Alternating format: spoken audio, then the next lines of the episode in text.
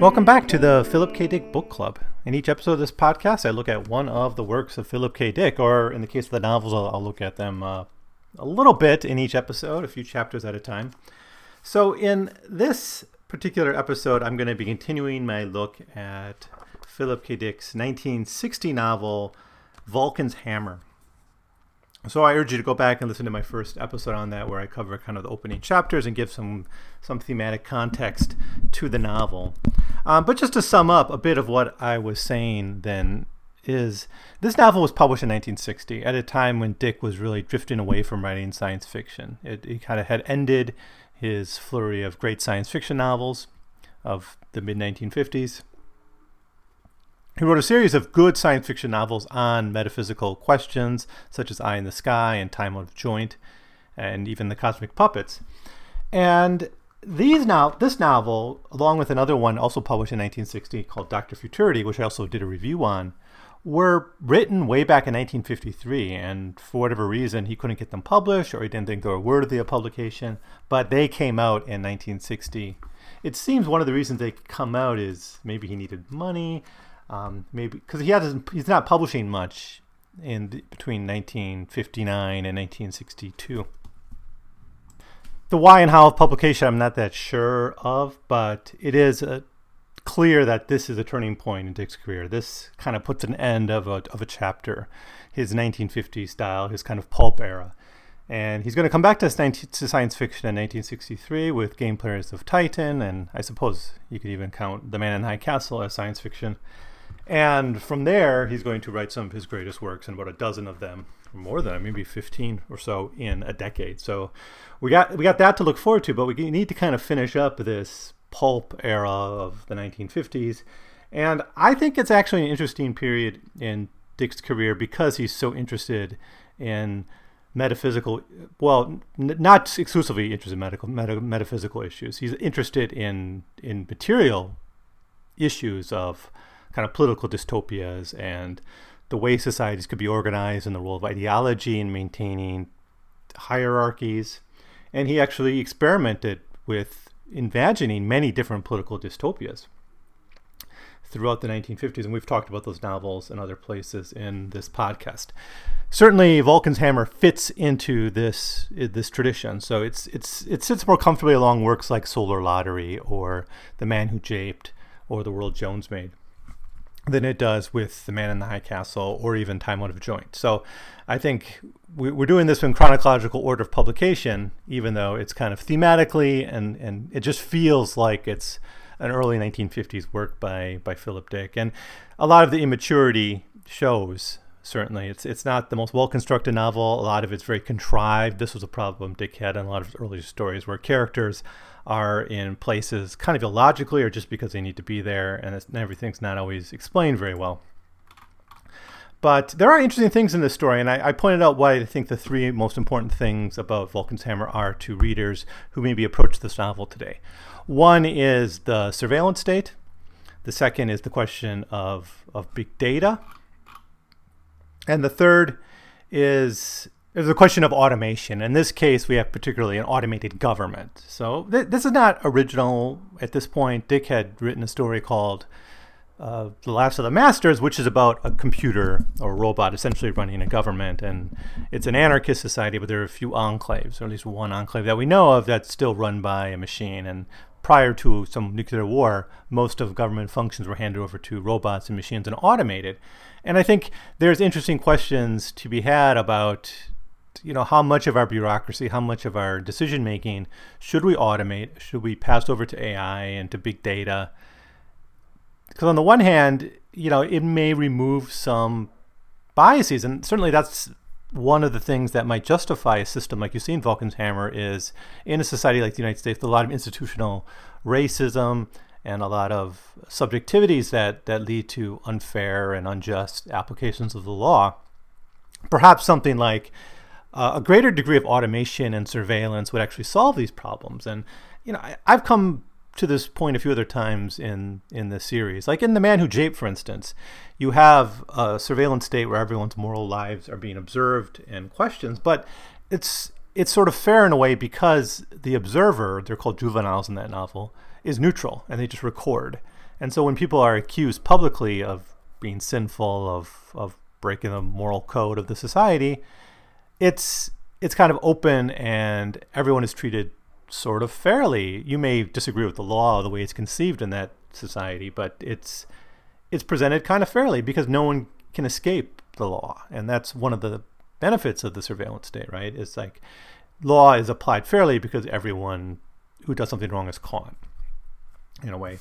Uh, so you can get rid of these institutional biases that exist, especially in the, the, kind of institutions you see in the United States. And according to this novel, that's really how we get to unity: is by accepting, you know, the guidance and the judgment call of machines who know much more than any of us.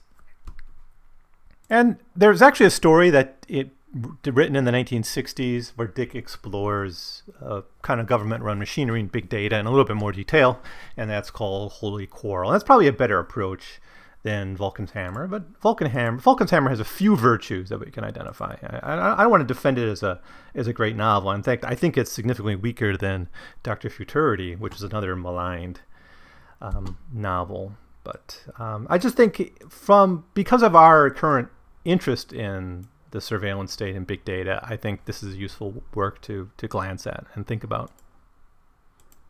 So, in the first part of the novel, I looked at the first five chapters of the novel. And first of all, it's a very, very short novel. It's, it's barely a novella, actually. It's, it's just a little bit over 100 pages.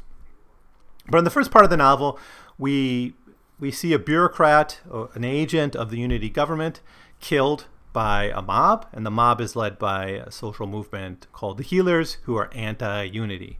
Now, this society unity is run by um, a computer called Vulcan's Vulcan 3, and it's a supercomputer that collects all this data and makes judgments. And then there are human beings who kind of implement the laws. So the bureaucracy, it's kind of the inverse of of a democracy in a way. Like in a democracy, human beings make the decisions, and then you have like institutions you know they're human beings in them, but they're kind of run a bit like machines, bureaucracies. You know, they run by law and, and policy and, and rules, like programming, if you will. That so that's that's kind of what we have in theory, but what they have is the decisions are made by the big decisions and the kind of policy is made by the machine because they can collect all the data. They're not it's not flawed in theory, but the actual implementation of the law is done by party members who may have many of these subjectivities and have to make decisions and sometimes you know make decisions without full knowledge not the, not the knowledge of uh, that Vulcan's Vulcan 3 has for instance. Now in the first part of the novel we meet uh, a, a young girl named Marion Fields who is at school and her teacher is a woman named Agnes Parker and she asked the hard questions of her teacher, and the teacher's very upset about this because it's a very ideologically unified society, and so troublemaking students are a big headache for teachers like this. Uh, now, the, one of the big heads within the Unity government, Dill, comes to visit the classroom, and he basically takes Marion Fields away to the joy of the teacher, who did not like this girl at all and didn't like her asking tough questions. He takes her off and questions her. Dill, this government agent takes this girl Marion and, and begins to question her. And what he's after is Marion's father, a man named Father Fields. And he's the supposed runner of this healers movement. And basically, he wants to find out about him. Now, Fields is a very important character because he's one of the few people, maybe one of the only people, who has gone through this corrective procedure that they have, this ideological corrective procedure, which is essentially psychotherapy. If people don't fit into Unity, they're deemed mentally ill and then sent for psychological training and, and reconditioning. He was not affected by that, and that was kind of notable. And then he escaped, and now the government doesn't know where he is. While he's being questioned, there's Vulcan 2 is destroyed. Now, Vulcan 2 is an old supercomputer, the kind of the actually built before the war that the war led humanity to decide Vulcan 3 should run things. But Vulcan 2 was a supercomputer that existed before it, and it, it was kind of in a museum, but it still ran. And this director, Dill, kind of consulted Vulcan 2 from time to time. It's destroyed. And he assumes it's by either Unity agents working within, or sorry, healer agents working within Unity, or maybe that Unity's been corrupted, or somehow the healers got to Vulcan 2. But he assumes the healers are involved. Now, at the same time, there's another subplot with a man named William Barris, who's a government agent who is kind of meets the wife of the man Arthur Pitt, the one who's killed in, by the mob early in the story. And he learns that loyalty to Unity is weak among some people. Rachel Pitt, his wife, very much resents her husband's death and wants to get revenge and actually seems to wish for Unity to, or wishes for the healers to win. Barris, worried about this, eventually submits questions to Vulcan 3 about why aren't you doing something about the healers movement? Because Vulcan 3 apparently had been silent on this issue. It creates policy for so many things, but not as a way to address this healer movement. So that's the setup for for the novel, and allows us to go into kind of the. I'll look at the second third of the novel today, and then in the next episode, I'll look at the final section of the novel and, and give some my thoughts on the themes and ideas and the relevance of this story. So we'll pick up with chapter six. Oh, one more thing. At the end of chapter five, this Agnes Parker, this teacher, is killed by some automated device, and it's not clear why. And that's where we pick up with chapter six. Jason Dill, this director of Unity, the one who just found out that Vulcan 2 was destroyed, finds out that Agnes Parker has been killed. And she's just a teacher, but she was notable because she was teaching Marion Fields. And so he's worried that maybe Marion Fields is at threat, is at risk, her life's at risk by whoever did the killing. So he orders a change in Marion Fields' guards, basically to protect her, or maybe if Marion Fields has something to do with this, maybe it would, you know, keep an eye on her. But Dill's mostly worried that Parker's murder is evidence that the healers have an even more effective organization than he thought. And he, he should already be pretty clear about this if he believes Vulcan 2 was utterly destroyed by the healers movement. It would have taken a lot of organization and infiltration and, and technology and things to do that.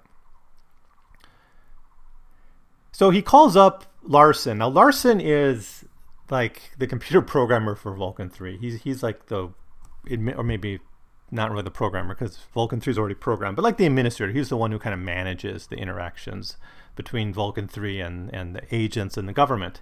And so she, he calls him up and says that they need to begin to prepare some questions for Vulcan 3. Now, this is something that's already been going on. Other agents have been doing this, and we've seen Barris already submit some questions. Dill got these and didn't like them, and, and so actually destroyed them. But at this point, Dill realizes that it's very important to to basically get Vulcan 3's opinion about these threats and these dangers. Larson updates him on Barris's investigation and he shows him a letter accusing Barris, written by Arthur Pitt's widow.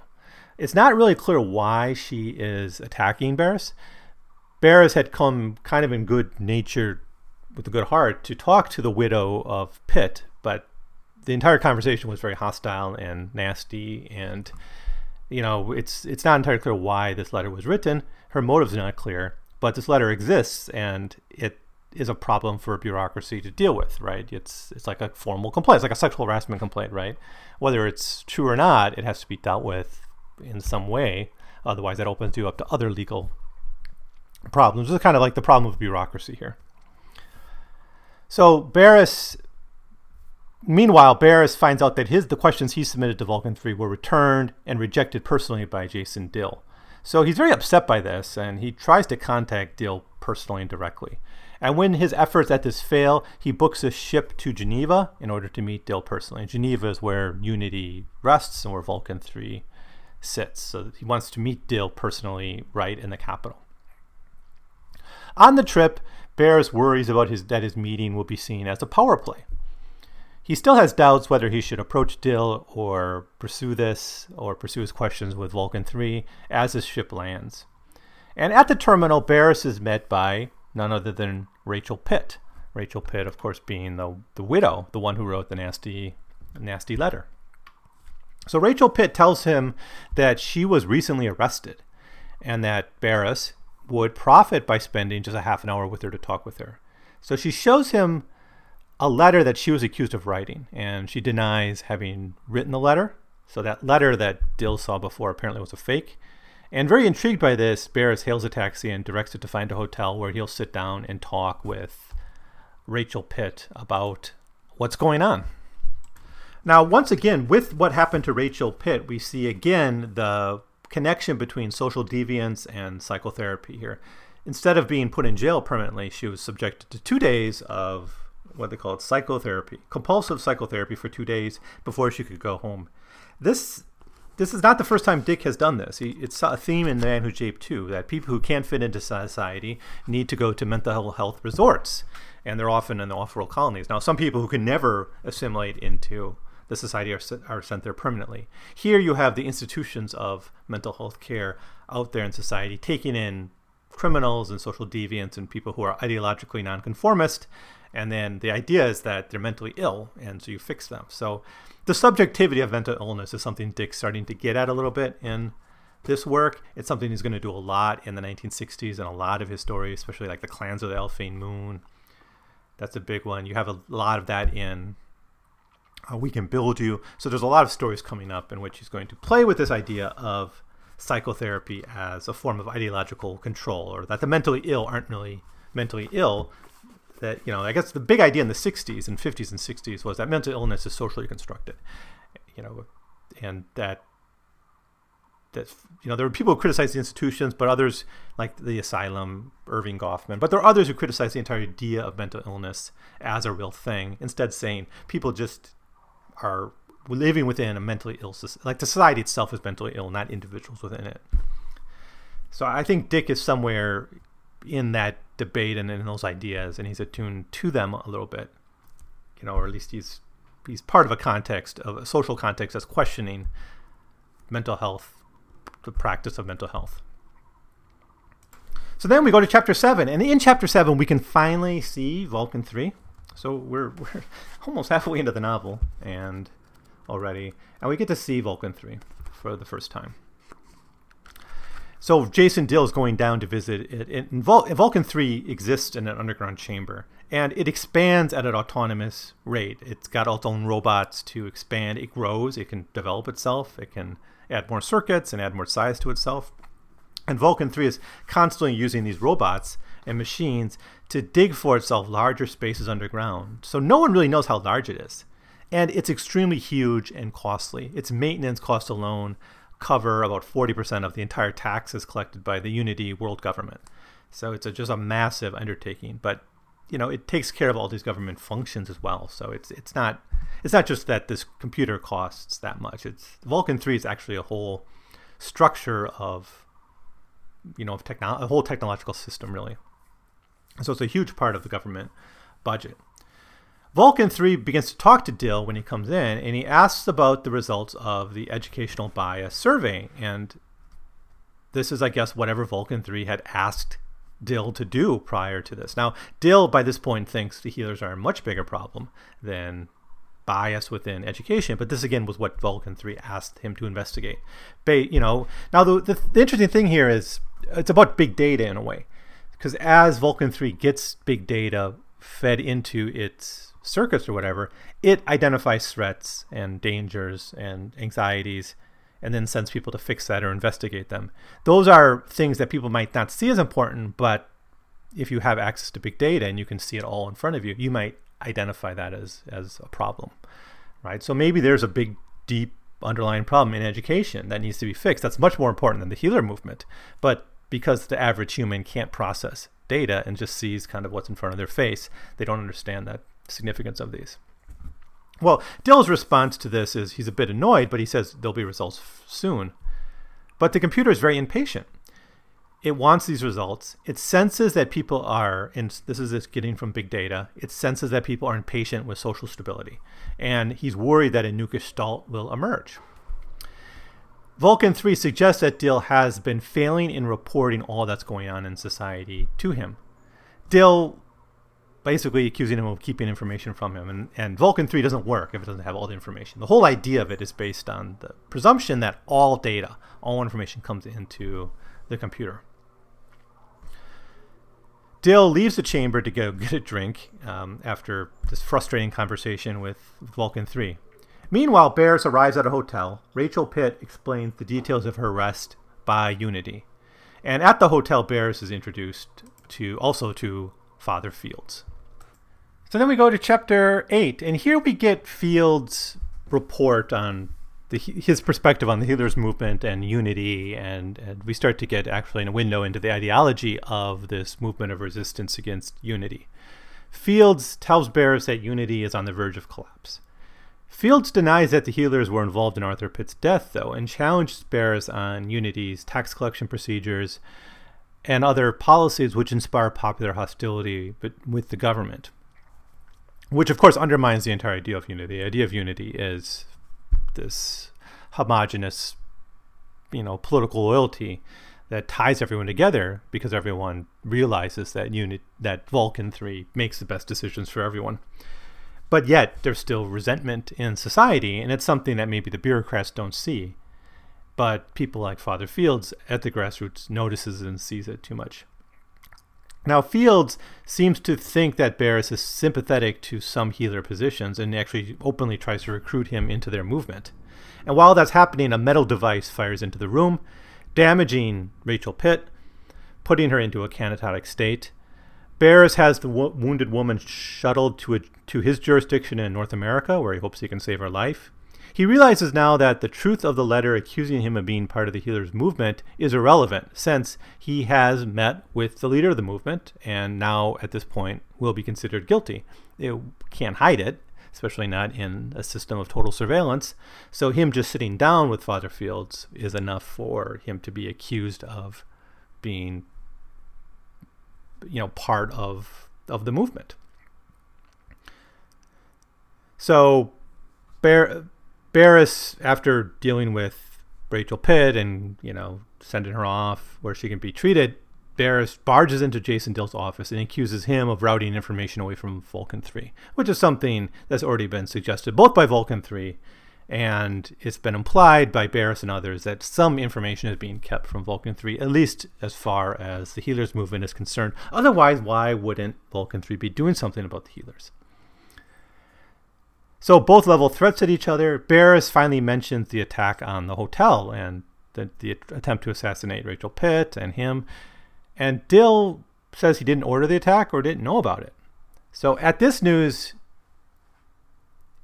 Dill confesses that the same force behind the attack that killed the teacher, Agnes Parker, Parker and probably is the one who tried to kill Rachel Pitt, and maybe the one who t- tried to destroy Vulcan 2 is the real enemy they are facing. But that enemy is not it's not clear who it is. Is it the healers? Is it some other force within the government? That is is basically unknown.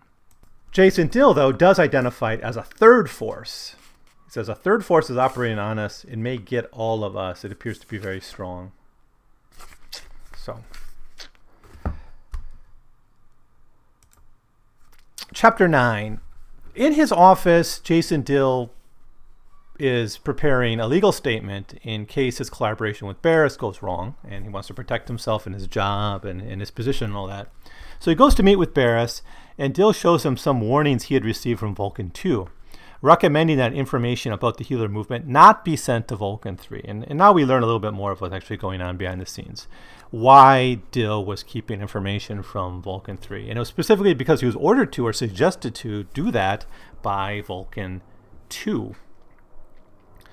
Unfortunately, well, Dill explains that he trusts Vulcan 2, and Vulcan 2 was suggesting or beginning to suggest that Vulcan 3 was becoming dangerous, and therefore preventing it from getting information would be in the best interest of Unity. Unfortunately, Vulcan 2 was so thoroughly destroyed in the attack that they have been unable to learn more about why Vulcan 2 was fearful of the Healers movement or fearful of of Vulcan 3. What was he what was it, I should say? What was it anxious about? Barris volunteers to use his skill to analyze the remains of Vulcan 2 and these are then delivered to New York, where Barris can get a better look at them. He then travels to Colorado to visit the recuperating Rachel Pitt.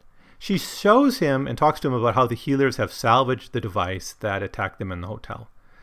And she also shows him that it is in contact with someone, that it's it's in the grid. It, it's actually communicating with the outside world in some way, that it's part of an integrated system. And if that sounds familiar, well, it should, because Vulcan 3 is an integrated system which has all sorts of powers and technologies connected to it, both of surveillance and perhaps of offensive capabilities as well. So Barris is back uh, working on trying to repair the remnants of Vulcan 3. Now, meanwhile, the healers movement is growing, um, especially around Chicago, and there's more uprisings and protests and, and violence associated with the healer movement. Barris, meanwhile, is working on these these kind of whatever he was able to salvage from Vulcan 2, the things that Dill wasn't able to analyze, but he thinks he can. And he has a group of people helping him, and they're able to restore enough of the memory tapes in Vulcan 2's banks. And Vulcan 2's memories then are analyzed and, re- and examined, and they show that Vulcan that it was worried that Vulcan 3 was becoming less rational and increasingly paranoid. Which, of course, you might say, well, of course, uh, surveillance state is by nature paranoid. You're only watching everyone and keeping tracks of everyone, and you know, if you're paranoid, this is something Dick makes very clear in Eye in the Sky that a total surveillance state is by nature paranoid. So you can listen. To, I think it's part five of my review of Eye in the Sky talks about his, you know, he, how he associates surveillance and and uh, you know, kind of an obs- observatory state with with overall paranoia. So Vulcan three, it seems, was the agent that attacked Vulcan 2. And it attacked Vulcan 2 when it realized that Vulcan 2 was in some kind of conspiracy with Dill against it. It then used its mobile data collecting units to collect information on its own rather than relying on Dill and his agents. So it, it sent out these kind of spies, these robotic spies around. It learned, for instance, that Father Fields was its enemy. It was also responsible for the death of the school teacher, most likely, probably the assassination attempt of, of Rachel Pitt and others. So it starts to actually seek out its enemies and, and target them. I guess, well, I think it's in the Marvel movie, right? Uh, Captain America Winter Soldier, where they have those big flying aircraft carriers, and they can be programmed to target all the kind of bad guys in society, right? And one swipe, get them all. It's kind of like Dick's sort of on that page with Vulcan 3. Vulcan 3 is trying to use its automated surveillance abilities to knock out all its enemies as quickly as possible. And that was what that device that Rachel Pitt collected after the attack, and what the healers collected after the attack is, apparently. So, apparently, with Vulcan 3 going crazy, going insane, Barris contacts Dill directly to report on his findings. Dill tells Barris that he needs to return to Geneva to testify in his behalf. Vulcan 3 has called a meeting of all the directors, basically as a disciplinary effort or to ensure control. So Barris escapes to a ship in the middle of a major healer offensive against Unity to try to reach Geneva to bail out and save Dill from whatever's going on in Geneva. So that, I guess that that gets us two thirds through the novel. So there's only four chapters left, and there's there's not that much left to happen. Just kind of the resolution of the plot. So I'll I'll do that in the next episode, and then I will talk about talk about some of the themes I think that, that are relevant. Obviously, big data. Obviously, the surveillance state. Um, some of the other Philip Dick themes aren't aren't really here. This is a more focused novel. It's very plot heavy. It's you know it's it is what it is anyway. So it, it won't take us long to to examine it. But you know there it is. Um, please, if you've read Vulcan's Hammer, please give me your own opinions on the novel. I know I'm probably missing a lot. I know I'm probably wrong about much of this, misinterpreting things. So if you have your own feelings about this, please uh, leave your comments below or write me an email at 100pagescast at gmail.com. And I'll be back next time with my finale, my final comments on Vulcan's Hammer, and and a thematic summary of of this work. So again, thanks for listening, and I'll see you next time.